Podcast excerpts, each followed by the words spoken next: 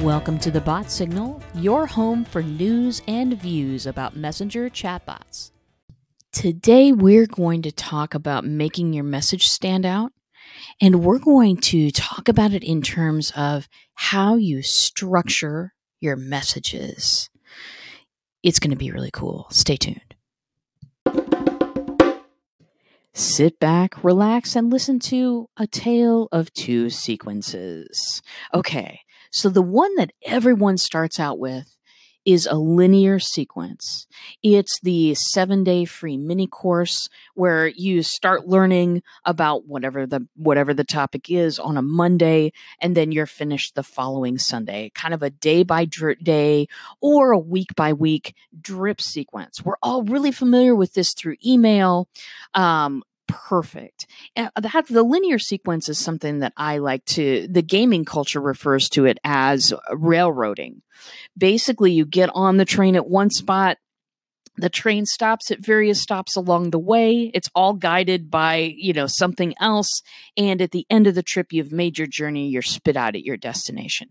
Fantastic. That's the linear kind. That's the kind, if you're just starting out, you want to start with because there's a lot to understand about bots and there's a lot to learn. And if you are trying to build a sequence for the first time, this is the simplest kind to build. And this kind of sequence will always be useful to you. So, if a linear sequence is like a train ride, then a nonlinear sequence is like a playground. Bear with me for a moment, and please remember back to the third grade when uh, all of a sudden the bell rings and you've got 15 minutes to go outside and play it out before you go to your next class you enter the playground and there are there's some red rover going on in the corner. Maybe a game of kickball is happening somewhere. And you've also got your choice of playground equipment to go to. You can run over to the slide. You can teeter totter it for a while. You can do what your friends are doing. All of these opportunities are open to you and you get to wander around from place to place and play on the stuff as long as you want to before you move on to another thing. This is more of a much more of a choose your own adventure bot. This is a bot that introduces discovery and exploration as part of the experience. Non linear bots rock. They just do. Let me give you a little example. Uh, Zootopia. We all remember that movie, the bunny who wanted to be a cop, uh, and eventually, I think, made detective. If I remember correctly, loved that movie. Anyway, Zootopia re- movie released about March of 2016. In April, I think it was late April 2016, the bot released. So a month after the movie is done, now people can interact with the bot, which they chose the main character of uh, the, you know, the offers, the the bunny who wanted to become a cop. And uh, in this bot, people get graded. They, you know, they move up in the ranks of the the Zootopia Police Department, the ZPD. Obviously, you can become a detective. You can get a badge. You can do all of these different types of things.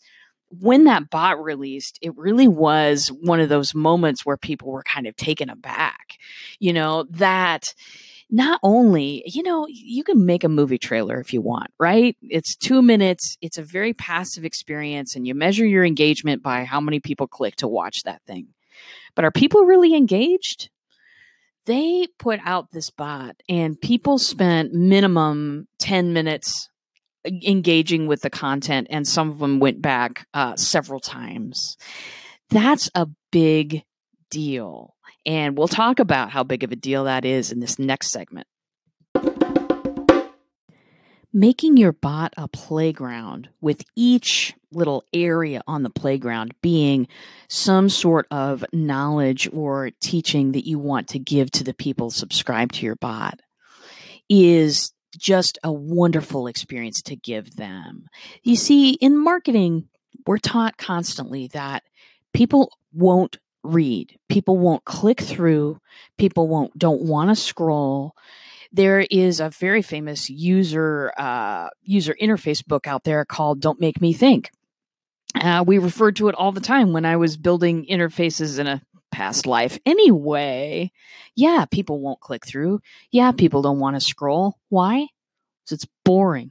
All right. Let's just be be honest. Most marketing materials are boring, but people will totally click through if they're having fun, if they're earning little badges, if they're leveling up, if they're finding little things that are unexpected and surprising, if you put discovery and exploration into your bot, people will absolutely click through. Hey, remember Pokemon Go? Remember reading stories about people who walked right into traffic, uh, injured themselves occasionally because they were so focused on what was happening on their phone listen, people will absolutely click through. You do have to make it fun for them. Discovery and exploration is huge. It's fun. It allows people to go at their own pace, and you'll get people coming back for more. So people will click through when it's fun for them and especially if you introduce discovery and exploration elements in your bot. Now, here is a couple of things to think about when you're doing that.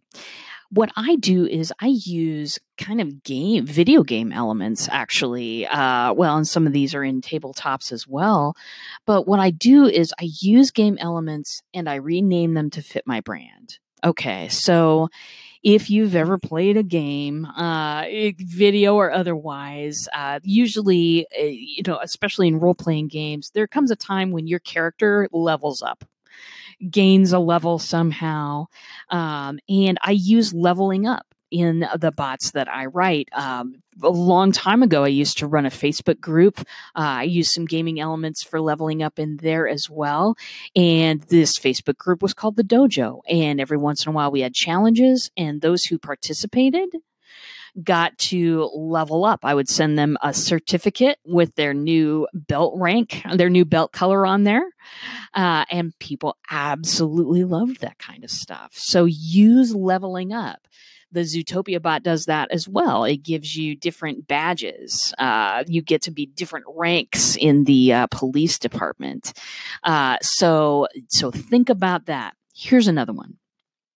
Easter eggs are very, very popular in uh, video games and and otherwise. These are those little him, hidden gems that not everybody finds.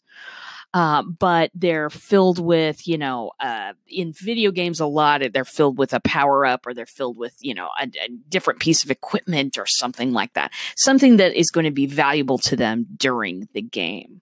So you can put an Easter egg in one of your areas of play uh, or areas of knowledge, if you want to think about it that way. You can put Easter eggs in there and lead people into finding that kind of stuff. It makes people people feel like a rock star. And that's exactly what you're going for in your bot. Lastly, you can also think about doing the whole thing as a scavenger hunt or a treasure hunt something like that will give your give that thing a theme and give people something to work toward so that is enough from me today if you want to build one of these nonlinear bots and you're uh, not sure about where to start do get a hold of me uh, because I build these things and I would love to build one for you. Thanks for listening today. You can find full episodes of The Bot Signal on your favorite podcast player. And if you have the Anchor app, stop in, ask me a question, leave me a voice message, and I'll include it on my next show. If you're completely new to bots and you don't know what's going on there, visit me at checkoutmybot.com. Start a conversation with me, take my free mini course. It's all available. Thanks a lot, and I'll see you in a bot.